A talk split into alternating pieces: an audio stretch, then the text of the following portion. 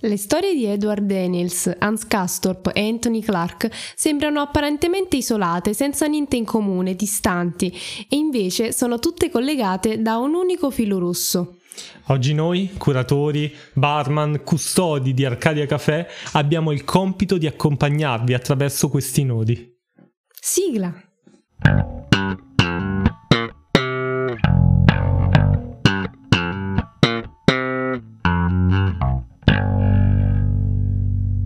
Benvenuti ragazzi, signori, appassionati di libri, cinema, videogiochi, di arte. Oggi, come abbiamo detto, parleremo di, di, tematiche che intrecciano tre storie e tre medium diversi per, per certi versi. Parleremo di Shutter Island, il film di Martin Scorsese, La montagna incantata di Thomas Mann e The Dark Pictures Anthology Little Hope, videogioco che è uscito abbastanza di recente. Vi avvisiamo che ci sarà una parte non spoiler, che è quella che state per ascoltare, e faremo degli spoiler più avanti nell'episodio, ma vi avviseremo um, con dovuto anticipo. Come ha anticipato Lux prima, oggi parliamo di tre storie che sono contenute all'interno di tre opere di medium diversi. Parleremo di un film, di un libro e di un videogioco, che a loro volta sono anche di generi diversi, perché parleremo di un film thriller, un romanzo modernista e di un videogame di genere horror. Questo perché? Perché queste tre storie sono accomunate da temi e da fili conduttori, fili rossi come abbiamo detto prima, e vale la pena parlarne insieme. Ma prima di iniziare a parlare nel dettaglio di ognuna di queste opere, iniziamo a delinearne i punti focali e le trame. Iniziamo dalla parte cinematografica del nostro discorso. Di cosa parla Shutter Island? Il protagonista del film è Edward Daniels, che insieme al suo collega detective vanno in questo manicomio situato su quest'isola misteriosa per analizzare un caso particolare di scomparsa di questa che era una paziente di questo manicomio, questa donna pazza che si dice che abbia ucciso tutti i suoi figli, Rachel Solando. Il fatto strano di questo caso è che questa paziente non sarebbe potuta scappare in nessun modo, a parte che il manicomio è situato su un'isola, ma proprio i presupposti della fuga sembrano mh, mm, suggerire che praticamente doveva essere una sorta di, di, maga per fuggire e quindi da qui una serie di misteri, una serie di domande senza risposta che ci porteranno in un viaggio non solo all'interno del manicomio, dei pazienti, dei dottori e di, della malattia mentale, ma anche all'interno della storia del nostro protagonista che non sembra esattamente limpida. Parlando di dottori, c'è già un piccolo collegamento con la montagna incantata romanzo appunto di Thomas Mann, scritto in tantissimi anni, ci, ci ha lavorato veramente tanto. È un romanzo di, dell'inizio Novecento ed è considerabile un romanzo modernista, anche se non è proprio un genere il, il modernismo, è un movimento molto particolare e, e, variegato. In ogni caso, la storia narra di Hans Castorp, questo, questo ragazzo che sta studiando ingegneria e che va a trovare un cugino uh, il cugino Joachim, che è ricoverato in un sanatorio, questo, questo, posto mistico che non esiste più e che ha smesso di esistere alla fine anche della prima guerra mondiale, se non sbaglio, in cui andavano le persone per curarsi dalla tubercolosi o di problemi eh, respiratori o diciamo varie malattie che non avevano delle cure vere e proprie. Questo sanatorio in montagna appunto. E una volta arrivato da visitatore, Castorp diventerà paziente e mm, verrà in un certo senso catturato dall'atmosfera di, di questo luogo e dai, dai, dottori che sono dei personaggi enigmatici dalle altre persone e appunto questa sua mh, mm, visita, quasi una vacanza di tre settimane, si prolungherà, diventerà lunghissima, non vi dico quanto, il tempo si dilaterà in, un, in una maniera incredibile. Little Hope invece è stato pubblicato qualche mese fa e abbiamo avuto occasione di giocarlo tramite il nostro canale Twitch, eravamo ancora agli albori all'epoca, insomma, aiuto, sono passati due mesi. Siamo ancora un po' agli albori in realtà, però... Comunque, narra la storia di di, di, di, un gruppo di persone che sta viaggiando, sono degli studenti e dei professori universitari che sono in viaggio... Insomma, in gita scolastica. Sì, chiamiamola così, e mm, c'è una deviazione sulla strada, molto semplice, vengono deviati e devono passare per forza per questa cittadina che è appunto Little Hope. E il, il cartello all'inizio recita Abandon all Hope e c'è il Little cancellato. Comunque, detto questo, questa cittadina ha dei segreti, ha delle storie eh, da raccontare, ha un passato oscuro, oscuro e mm, appunto esplorandola capiremo cosa c'è dietro e cosa c'è nelle storie anche di ogni singolo personaggio. Ci sono dei link tra varie epoche storiche e di cose che sono accadute a, a persone vissute in quella città e ci sono anche dei collegamenti profondi tra i personaggi.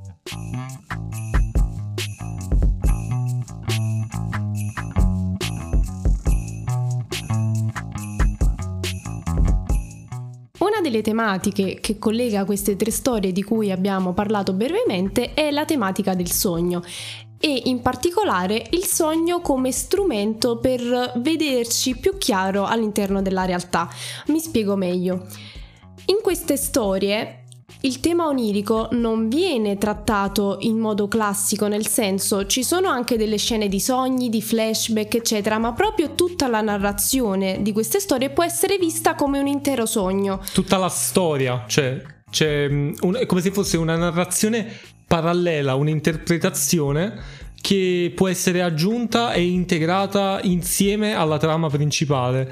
E mm, nel caso della montagna incantata è stata un'interpretazione secondaria. Il, l'autore Thomas Mann consiglia anche una seconda lettura di quest'opera che è, è abbastanza lunghetta, però ha senso perché una volta ehm, ricevuto questi incipit del sogno, si possono reinterpretare un sacco di cose in questo modo. Ma allo stesso tempo la tematica del sogno pone un paradosso.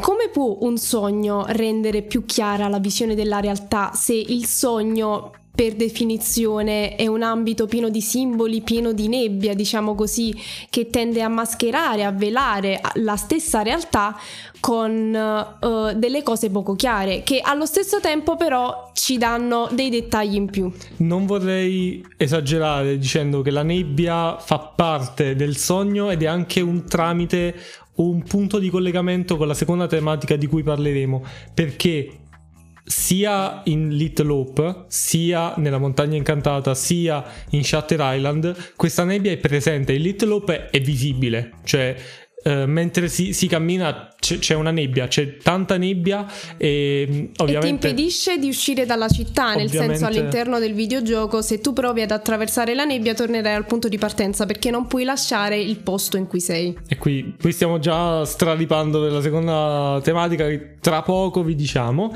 Mm, ci sono anche molte citazioni a Silent Hill, ovviamente il gioco, videogioco con la nebbia per eccellenza, che approfondiremo in altra sede, nel senso altra in un altro sede. episodio, ma sempre qui su Arcadia Café. Shutter Island invece io non sono un esperto, insomma, di mm, scenografia, di fotografia, non conosco nemmeno i termini tecnici precisi, ma guardandolo proprio il filtro di colori ricorda un po' la nebbia, non sono mai saturati, satur- sono saturati forse nei flashback. Forse nei flashback e nelle scene all'interno. Nelle scene all'esterno è come se tutti i colori fossero attenuati da, appunto da una nebbia invisibile. E il tempo non è mai sereno. Esatto, ci sono sempre, sempre nuvole e, e, questo ricorda molto conflitti e cose così. Ma ricorda anche un posto di montagna, volendo parlare della montagna la incantata. La montagna incantata molto spesso nelle illustrazioni viene rappresentata con la nebbia. Ovviamente ci sono una varietà incredibile di climi e di cose e più fosse la neve che rappresenta quel libro, però a livello ideologico, non, non pratico, non fisico, estetico, la nebbia la rappresenta molto perché descrive molto bene la tematica eh, del, dell'incantamento, che è profondamente collegata per noi a quella dell'isolamento. Quindi ci sono queste, questi due fattori che si rincorrono, si prendono, si intrecciano l'uno all'altro perché l'incantamento è questo potere che hanno questi luoghi che che sia Little Hope, che siano l'isola di Shutter Island o la montagna incantata, di attrarre a sé il protagonista e tutti i personaggi che lo circondano. L'isolamento invece è il, il fattore pratico, cioè la, la montagna è un luogo completamente staccato. Infatti, le persone che sono in questo sanatorio svizzero, tra l'altro, considerano la montagna e la pianura due mondi paralleli quasi, come se, se la pianura, ovvero il mondo, tra virgolette, reale, fosse completamente diverso. L'isola di Shutter Island è un'isola, quindi più di isolato di questo non esiste, è un'isola più metaforico piccola, di questo. È insomma. un'isola piccola, quindi fortifica questa cosa di È un'isola sulla quale sorge solamente il manicomio del film e non c'è nient'altro fondamentalmente. Mentre per quanto riguarda Little Hope, la città è isolata, come dicevamo prima, anche dal fattore nebbia, nel senso che una volta entrati in città non si può uscire e quindi si sta in questa situazione di isolamento e di distacco dalla realtà, anche per tutte le cose che succedono all'interno della storia, perché è anche una storia soprannaturale e via dicendo.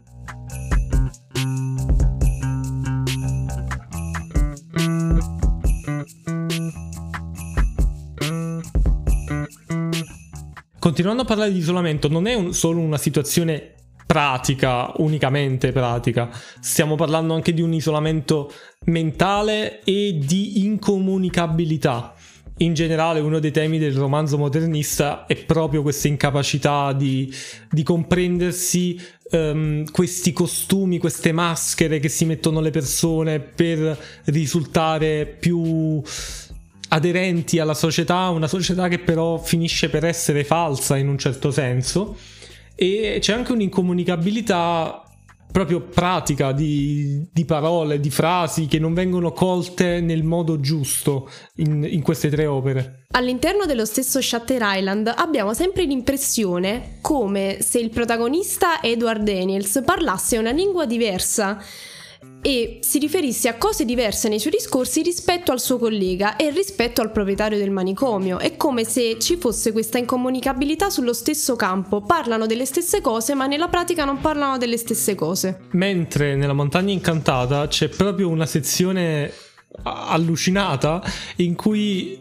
c'è, delle, del, c'è un, un dialogo tra il protagonista e una donna in francese se mi ricordo bene, sì, in francese, e, ed è riportato in francese, in qualsiasi versione dell'opera quel dialogo è in francese, quindi per chi non conosce la lingua mm, è difficile capirlo. E anche il protagonista comunque non è che parla benissimo il francese. Quindi si può anche immaginare che non colga benissimo tutte le accezioni ehm, di quello che gli viene detto. Questa è una cosa un po' più pratica e meno diciamo di, di tema e di filosofia. Ma anche lì sta l'incomunicabilità e se vogliamo esagerare c'è anche l'incomunicabilità nei confronti del lettore che come hai detto tu potrebbe non sapere il francese, quindi non è detto che quella parte comunichi qualcosa, le stesse cose ad un lettore francese che in realtà è capace di, di capire quelle pagine. E visto che ci piace tanto, citiamo anche Italo Svevo, che, eh che sì. salutiamo, un grandissimo autore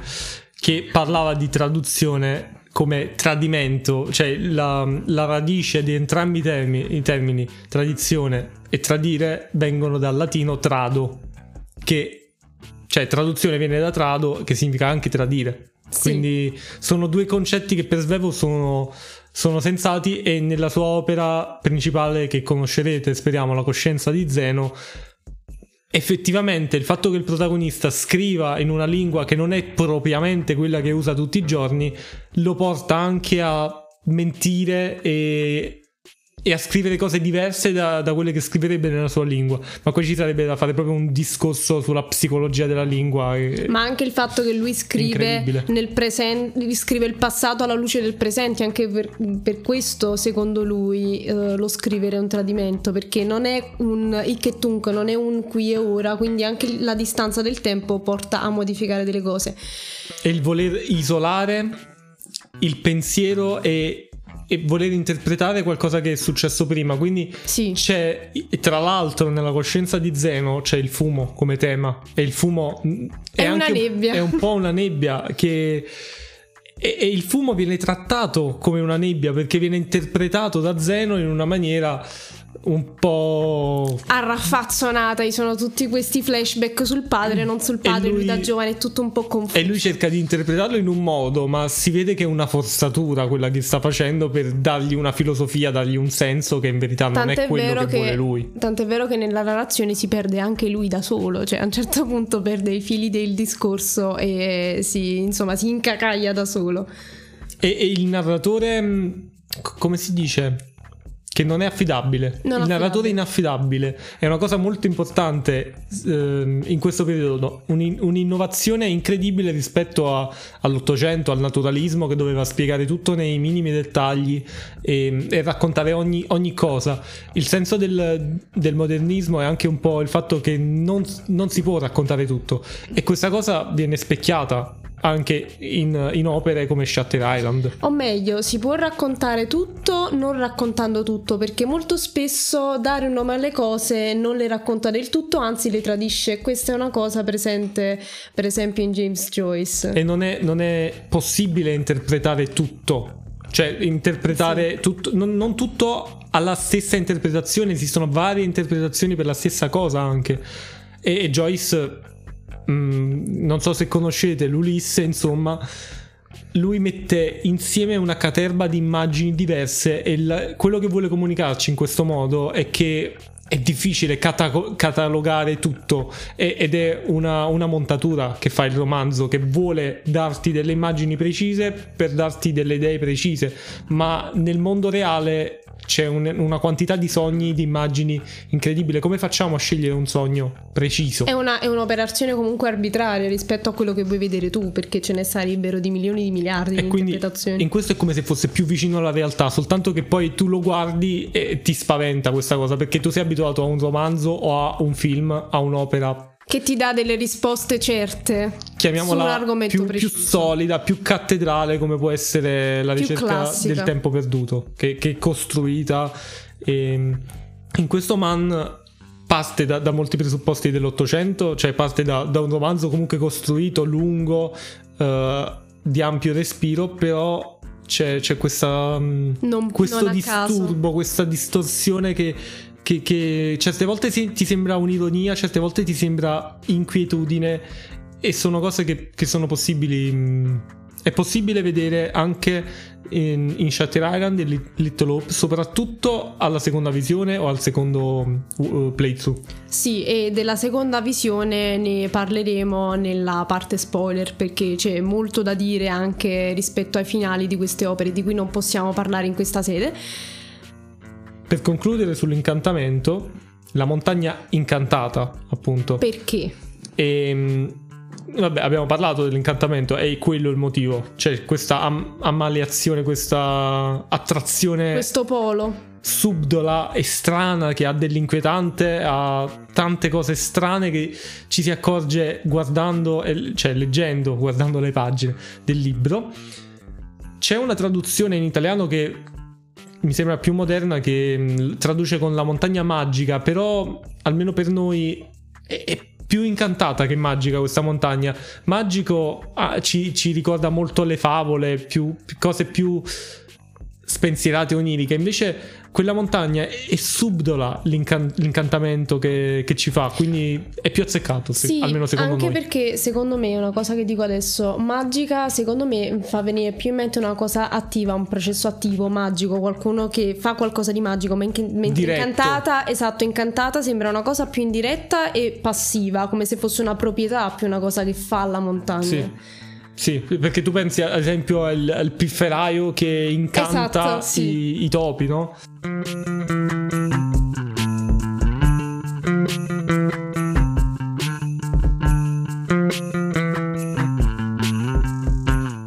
Un altro dei temi principali di cui volevamo parlarvi era quello del senso del tempo. In queste opere sembra che il tempo scorra in maniera diversa e non solo perché ci sono uh, diverse linee temporali, si parla del passato, si parla di flashback, si parla di epoche diverse all'interno della stessa opera, ma anche perché viene percepito dai vari personaggi in modo diverso. Infatti abbiamo varie definizioni di tempo e questo ha anche a che fare con il romanzo modernista. Ai tempi in cui è nata um, la corrente del romanzo modernista furono fatti dei discorsi filosofici molto importanti sul tema del tempo, a partire da Harry Bergson che definì il tempo interiore e il tempo esteriore, il tempo esterno, che sono due cose diverse. Una cosa è come percepisco io il tempo. Mm, detto molto banalmente, io mi posso annoiare di una cosa e quella cosa per me può durare giorni, ma in realtà magari è durata solo una mezz'oretta, un'oretta, però per me dura un'infinità perché la mia percezione soggettiva di quel tempo è quella, mentre il tempo sull'orologio è il tempo che noi usiamo per scandire le nostre giornate, è più un tempo sociale, economico, un tempo della società, appunto. È una cosa che attualmente abbiamo tutti noi dentro, cioè quando noi diciamo il tempo vola, intendiamo comunque una cosa che ci fa piacere fare ed è proprio questo il concetto. Poi per, per aggiungere ancora altre cose, um, Proust parlava di memoria volontaria e memoria involontaria, quindi una parte razionale e una parte anche irrazionale della memoria che può essere anche paragonata ai flashback che vediamo nei film. Ovviamente a inizio Novecento non esisteva un cinema così elaborato come quello che abbiamo adesso, ma in questi romanzi soprattutto ci sono dei, dei, flashback, possiamo chiamarli così.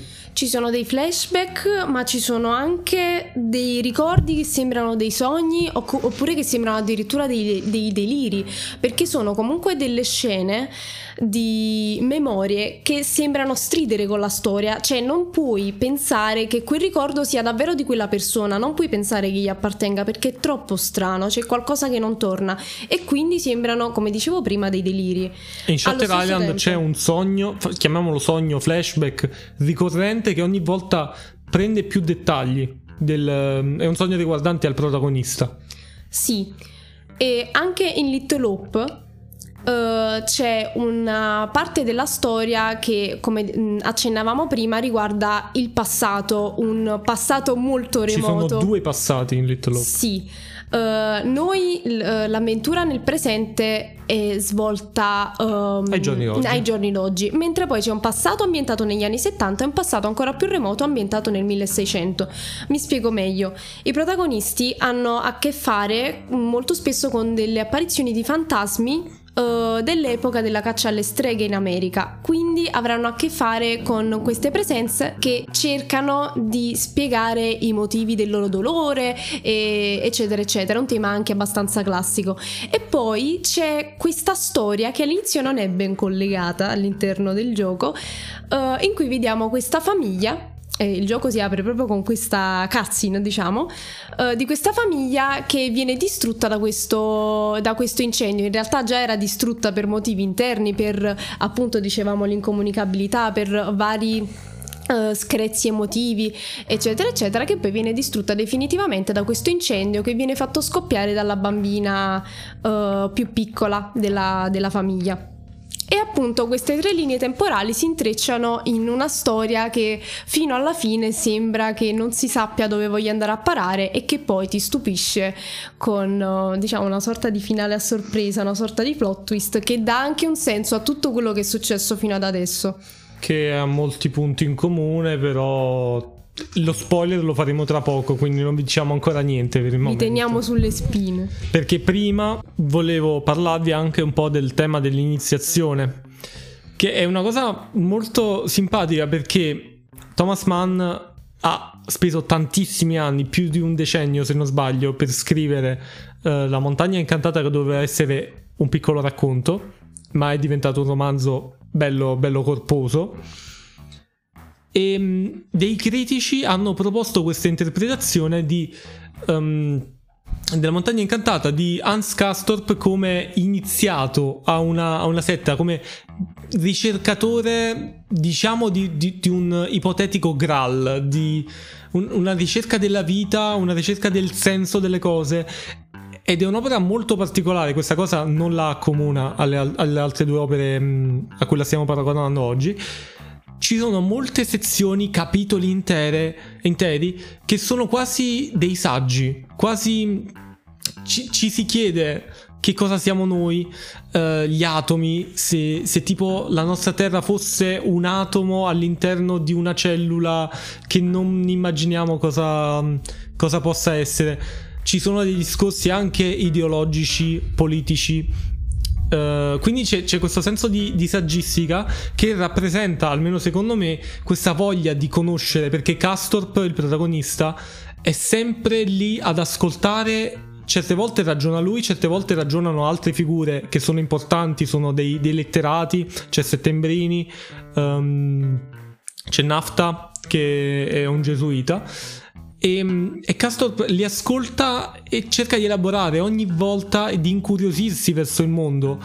Um, e quindi c'è non è proprio un romanzo di formazione, perché non è possibile definirlo in questo modo, ma è un romanzo di ricerca, di continua ricerca di, di qualcosa, che è quello che insomma facciamo tutti come, come esseri umani nella nostra vita.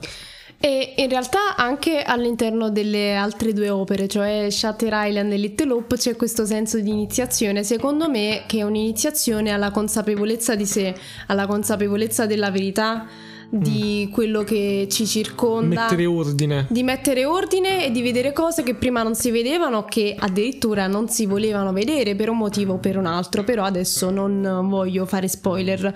Mentre parlando di romanzo di formazione, mm-hmm. la storia di iniziazione forse per eccellenza è quella per esempio di uh, Alice in Wonderland di Lewis Carroll, che uh, ha delle cose in comune con uh, le opere di cui stiamo parlando, a, a partire da tutto il senso simbolico ed onirico della storia che in, uh, in, Alice in Wonderland serve ad Alice per crescere e per capire come va dalla realtà, appunto. Cioè, lei attraverso tutte le cose pazze che trova nel Paese delle Meraviglie capisce cosa per lei è, è giusto fare all'interno della società, cosa non è giusto fare, cosa per lei è stupido, cosa per lei è importante, ma sempre a livello soggettivo. Attraverso il sogno quasi. Attraverso il sogno quasi, appunto per uh, avere una consapevolezza di sé, come dicevo prima. Quindi unisce le due cose. Ha un mentore, Eris. Il gatto. Che è comunque una figura onirica, che però la guida all'interno del paese. Il gatto. Però il, anche il brocaliffo. Il, il brocaliffo, sì, esatto, è più un mentore che gli pone le stesse domande che vengono poste all'interno della montagna incantata. Chi essere tu? Chi sei sì. tu? E lei non sa rispondere. Sì. Cioè, lei dice perché me lo, me lo, chiedi? Che senso ha? Io sono Alice. No, e lui dice no, ma chi sei tu? Ovviamente la differenza sta che eh, Alice in Wonderland è pensato per un pubblico anche più giovane ed è meno approfondito, quindi le domande sono ironiche, molto provocatorie e molto c'è anche ermetiche, ermetiche in questo senso, mentre la montagna incantata è, è estremamente espansivo ed è molto lungo come romanzo, come ho detto, ma ha tutto un senso in, quel, in, quell'opera. Detto questo, comunque trattano la stessa cosa in due modi diversi, come la trattano anche altre opere di cui abbiamo parlato prima.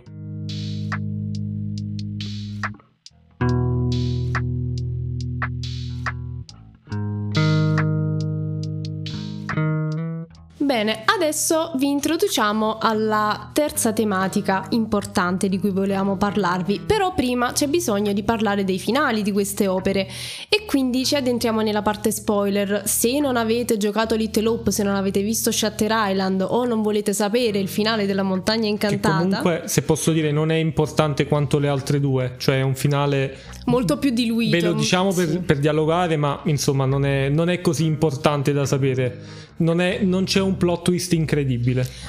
Comunque, se volete godervi queste opere completamente uh, all'oscuro, senza nessun suggerimento, vi consigliamo di finire qui il vostro ascolto o la vostra visione. Nel, se no, recuperate queste opere e tornate vi ad una, ascoltarci. Una piccola provocazione: gli spoiler nella vita non hanno molto senso, però siete liberi ovviamente di, di voler vivere completamente blind uh, le esperienze. Però, insomma, non, non, vi arrabbiate troppo se qualcuno vi, vi spara spoiler. Più che altro non così. rage quittate quello che stavate vedendo per gli spoiler, perché potrebbe avere un senso, cioè, nel senso, ha un senso continuare quello che si stava facendo anche con degli spoiler. Sia chiaro, anche a noi piacciono tantissimo i plot twist, le cose inaspettate e i colpi di scena, no? Ma non sono tutto, cioè magari un, un'opera che si basa solo su un colpo di scena è un'opera bella cinematografica, molto che ti coinvolge, no? Che ti prende, ma non è un'opera incredibile se si basa solo su quello, mentre c'è, c'è di più.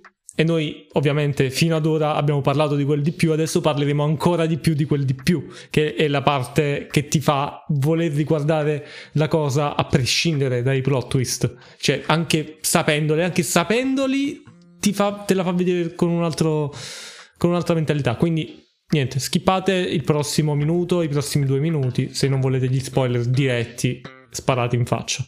Bene, partiamo col primo plot twist che secondo me possiamo partire da Little Hope. Abbiamo parlato di questo gruppo di ragazzi che aveva un incidente con questo pullman che vagava per questa città fantasma, ma dove vuole andare a parare davvero la storia di Little Hope? Alla fine di tutta l'avventura, aggiungiamo che il finale cambia a seconda di quanti personaggi sono sopravvissuti alla fine dell'avventura perché prende anche un po' da avventure tipo Until Dawn. E di quali abilità sono state sbloccate in ogni personaggio. Però diciamo che il plot twist più grande all'interno di Little Hope è che tutti i personaggi che abbiamo giocato fino alla fine erano in realtà un'unica persona, o meglio, erano, mm, non oserei neanche dire personalità multiple. Proiezioni mentali. Proiezioni mentali, esatto. Uh, dell'autista del pullman che noi vediamo all'inizio e che non vediamo più. Infatti ci viene presentato per pochissimo tempo all'inizio della storia e poi non lo vediamo più. Tanto è vero che i personaggi lo cercano, dicono dov'è il nostro autista, vogliamo cercare il nostro autista. E... Sono i personaggi in cerca d'autore quasi. Esatto. Oddio, è vero. Sono sei?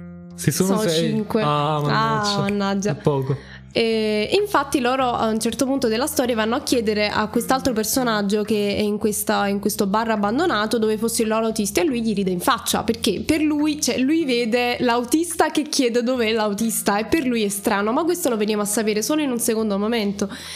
E perché questa cosa? Perché parlavamo di un flashback negli anni 70 e la famiglia del protagonista è morta in quell'incendio, lui è l'unico sopravvissuto, il suo senso di colpa gli provoca questa sorta di psicosi, queste proiezioni mentali di tutta la sua famiglia, rielaborata in studenti, amici e professori, cioè lui non rivede uh, quelle persone come i suoi familiari, li rivede come compagni di viaggio e quindi elabora il suo lutto, la sua perdita, il suo dolore attraverso il viaggio a Little Hope, anche attraverso i fantasmi che sono a loro volta doppelganger di, uh, di questi personaggi, quindi c'è tutto un essere la proiezione della proiezione della proiezione, de- mm, una cosa infinita. Per quanto riguarda la montagna incantata, come ho detto, non c'è un plot twist incredibile, ma semplicemente dopo sette lunghi ma brevi anni uh, al, al, sanatorio, Hans Castorp dovrà scendere per, per la guerra inizierà la prima guerra mondiale e lui farà le valigie da un giorno all'altro e se ne andrà. Quando era stato trattenuto nell'ultimo periodo non tanto dalla malattia perché insomma non era così malato. Ehm, ma da, da, questo incantamento che, che, gli aveva fatto la montagna, questo, questo mondo alternativo, questo mondo di ricerca, questo mondo strano, onirico. E quindi niente, finisce in un certo senso, do- dopo così tante pagine, finisce appeso perché lui va in guerra e non si sa dove andrà. E da qui parte l'interpretazione del sogno, perché po- il tutto potrebbe essere un sogno di Hans Castorp, soldato in guerra. E quindi non si sa se è caduto, se è in trance o se è un delirio, un peremortem, una cosa del genere. Esatto, c'è, sì. c'è, questa possibilità di interpretazione. Questo che hai detto tu potrebbe essere anche simile a The Binding of Isaac. Sì, è da lì mi è venuto, non so per quale motivo. Cioè, perché tu hai detto caduto in guerra, io ho pensato a lui che magari gli sparano, succede qualcosa e lui, sai, il classico rivedi tutta la tua vita davanti, no? Mm-hmm. E anche il discorso sulla vita, sulle cose, è come se fossero tutte le fasi della sua vita mascherate da metafore strane, tutta la roba sì. e succede. Sì. Mentre Shutter Island, spoiler. E lo spoiler, diciamo, il plot twist più bello dei tre, almeno a parere mio. Attenzione. Uh, in realtà il detective Edward Daniels è un paziente del manicomio. Mi spiego meglio. Lui per tutto il tempo cerca di capire questo caso di omicidio di bambini, di cose, allo stesso tempo uh, parlavamo di sogni e deliri, ha questo sogno barra delirio di lui che ha salvato delle persone ad Auschwitz, però sono gli anni 60, però era davvero un militare prima di diventare un detective, non si capisce bene. Ebbene, alla fine del film noi capiamo che quelli erano appunto dei deliri, erano tutte delle proiezioni mentali che lui si era creato per non guardare uh, a una realtà molto più triste, cioè che lui è stato uh, l'artefice della morte della moglie, cioè ha ucciso la e moglie. Quel flashback ricorrente è quello che gli vuole dire. Esatto. Piano piano. È il suo cervello che sta cercando di dirgli guarda. E poi che... arriva la scena vera che voleva ricordare, cioè che non voleva ricordare. E, ehm, è come se il suo cervello cercasse di indirizzarlo verso la verità, però lui cerca sempre di, di fuggire, e, eccetera, eccetera. E poi uh, per tutto il, um, il, percorso il suo collega era stato un infermiere che cercava di dargli corda perché se uh, l'interpretazione del suo medico curante era che se lo lasciamo fare questo qui, se continua ad avere i suoi deliri, fino a poi capirà che non ha senso e che non potrà risolvere questo caso impossibile, che è stato architettato impossibile proprio apposta per fargli capire quanto non avesse senso e dicono magari rinsavisce, che in realtà non è così perché ci hanno provato già un sacco di volte e lui non rinsavisce. È diventato un circolo. Esatto, e e lui infatti alla fine del film, il proprietario del manicomio, il medico curante del protagonista, cerca di fargli capire tutti i simbolismi nelle sue parole, tutte le cose che ha detto e che non voleva dire. Noi prima parlavamo di incomunicabilità e del fatto che lui e um, il collega e il medico parlassero due lingue diverse, perché lui si riferisce ai fatti che lui ha inventato che non sono veri, mentre loro si riferiscono ai fatti veri, all'omicidio della moglie, eccetera, eccetera. E per, mo, visto che abbiamo parlato del finale, parliamone fino in fondo perché uh, Andrew Leddis, che in realtà è il vero nome del protagonista, ha ucciso la moglie perché lei uh, era depressa, era una maniaco depressiva e in preda a un attacco ha affogato i, i figli nel, nel, lago vicino casa. E questo viene uh, detto in realtà fin dall'inizio perché è il motivo per cui loro stanno cercando di capire perché è fuggita quella paziente, perché quella paziente aveva ucciso i figli, in realtà era la moglie, cioè capito, è tutto un disseminarsi di metafore e di simboli che come in un sogno vogliono dirti una verità che non è immediatamente palpabile. E qui comunque siamo nel pieno del, del terzo e ultimo tema di questo episodio che è il viaggio all'interno della psiche. Perché tutte tutte queste opere possono essere riviste come un, un viaggio all'interno della mente umana. E piccola parentesi, uh, la psicanalisi è qualcosa che esiste da più di cento anni ormai. Perché non si parla in maniera normale di salute mentale al giorno d'oggi? Ancora? Più che altro perché non se ne parla in maniera normale e viene anzi svalutata, barra usata come una cosa figa, barra usata come una cosa divertente, tipo ah sono così psicopatico che è divertente. Raga, no. No, più che altro non, non, va bene scherzarci sopra, ma va bene anche prenderla sul serio quando, quando va presa. Non, non, dire che tipo i psicologi sono dei ciarlatani oppure che non serve, a me non serve perché sono troppo forte. Vista anzi, come debolezza andare dallo psicologo. O anzi, lo psicologo mi vuole fare del male, vuole cambiare la mia mente, eh, vuole inculcarmi cose. Quando alla fine certe tipologie di persone sono, sono loro le peggiori manipolatrici. O Comunque... ancora, visto che ne parliamo, ultima cosa e poi concludiamo, mm. uh, se qualcuno ha una malattia mentale ancora oggi viene visto come una persona pericolosa, quando in realtà non è sempre così cioè nel senso è un disagio come tutti gli altri disagi anche fisici, quindi mh, non discriminate e siate carini e coccolosi. Se questa tematica vi interessa, comunque abbiamo fatto un bellissimo episodio su Hellblade Senua Sacrifice che tratta proprio queste tematiche in maniera molto più diretta e, e dolorosa quasi e niente, vi invitiamo anche a continuare a seguire il podcast perché in futuro approfondiremo anche queste tematiche. Sì, sì, noi insomma non, non, siamo studiati, come dire, però abbiamo intenzione di, di, farlo. Cioè, di farlo e di farlo fare a qualcuno di... Competente. A uno bravo, capito? Fatevi uno vedere bravo. a uno bravo. Comunque, eh, parlavamo appunto, entrambe le storie, tutte e tre, sono accomunate da trame psicologiche e possono essere analizzate in questo, in, per questo verso. Ad esempio, in Little Hope ci sono le varie personalità di questo autista che hanno varie caratteristiche eh, proprio all'interno del gioco ci sono irritabilità, un personaggio può, potrebbe avere irritabilità, potrebbe avere gentilezza a seconda di come scegliamo che si comporti, perché noi abbiamo appunto dei, dei quick time event e delle conversazioni in cui possiamo far comportare le persone in maniera diversa e a seconda di come si comportano possono sbloccare queste caratteristiche uniche per ogni personaggio che gli possono permettere di sopravvivere o morire nel finale.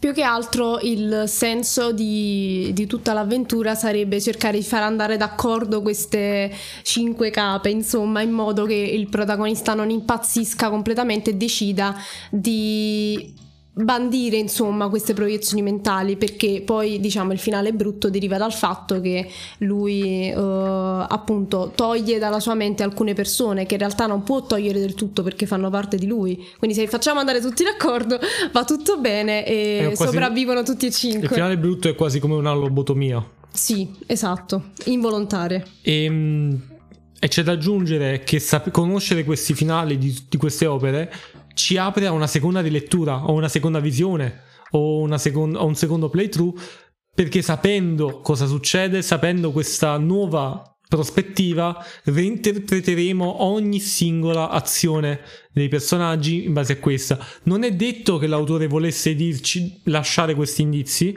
li possiamo anche trovare noi per i fatti nostri, ma è comunque dà un valore aggiuntivo all'opera e ci fa capire che non sono dei plot twist buttati così per tenere alta l'attenzione, ma hanno un un senso incredibile. Come dicevamo prima della montagna incantata, è un libro di ampio respiro, enorme, si dicono un sacco di cose, ma ognuno di quegli indizi ha un senso. E mi viene quasi da fare una metafora con eh, il nostro curatore di Little Hope che sta seduto lì nella sua bella biblioteca. Tutti quei che libri. Che è colui sono... che ci racconta la storia. Sì, tutti quei libri hanno un posto preciso, sono ordinati, tutti hanno un senso all'interno di quella libreria anche se non è facile trovarlo all'inizio.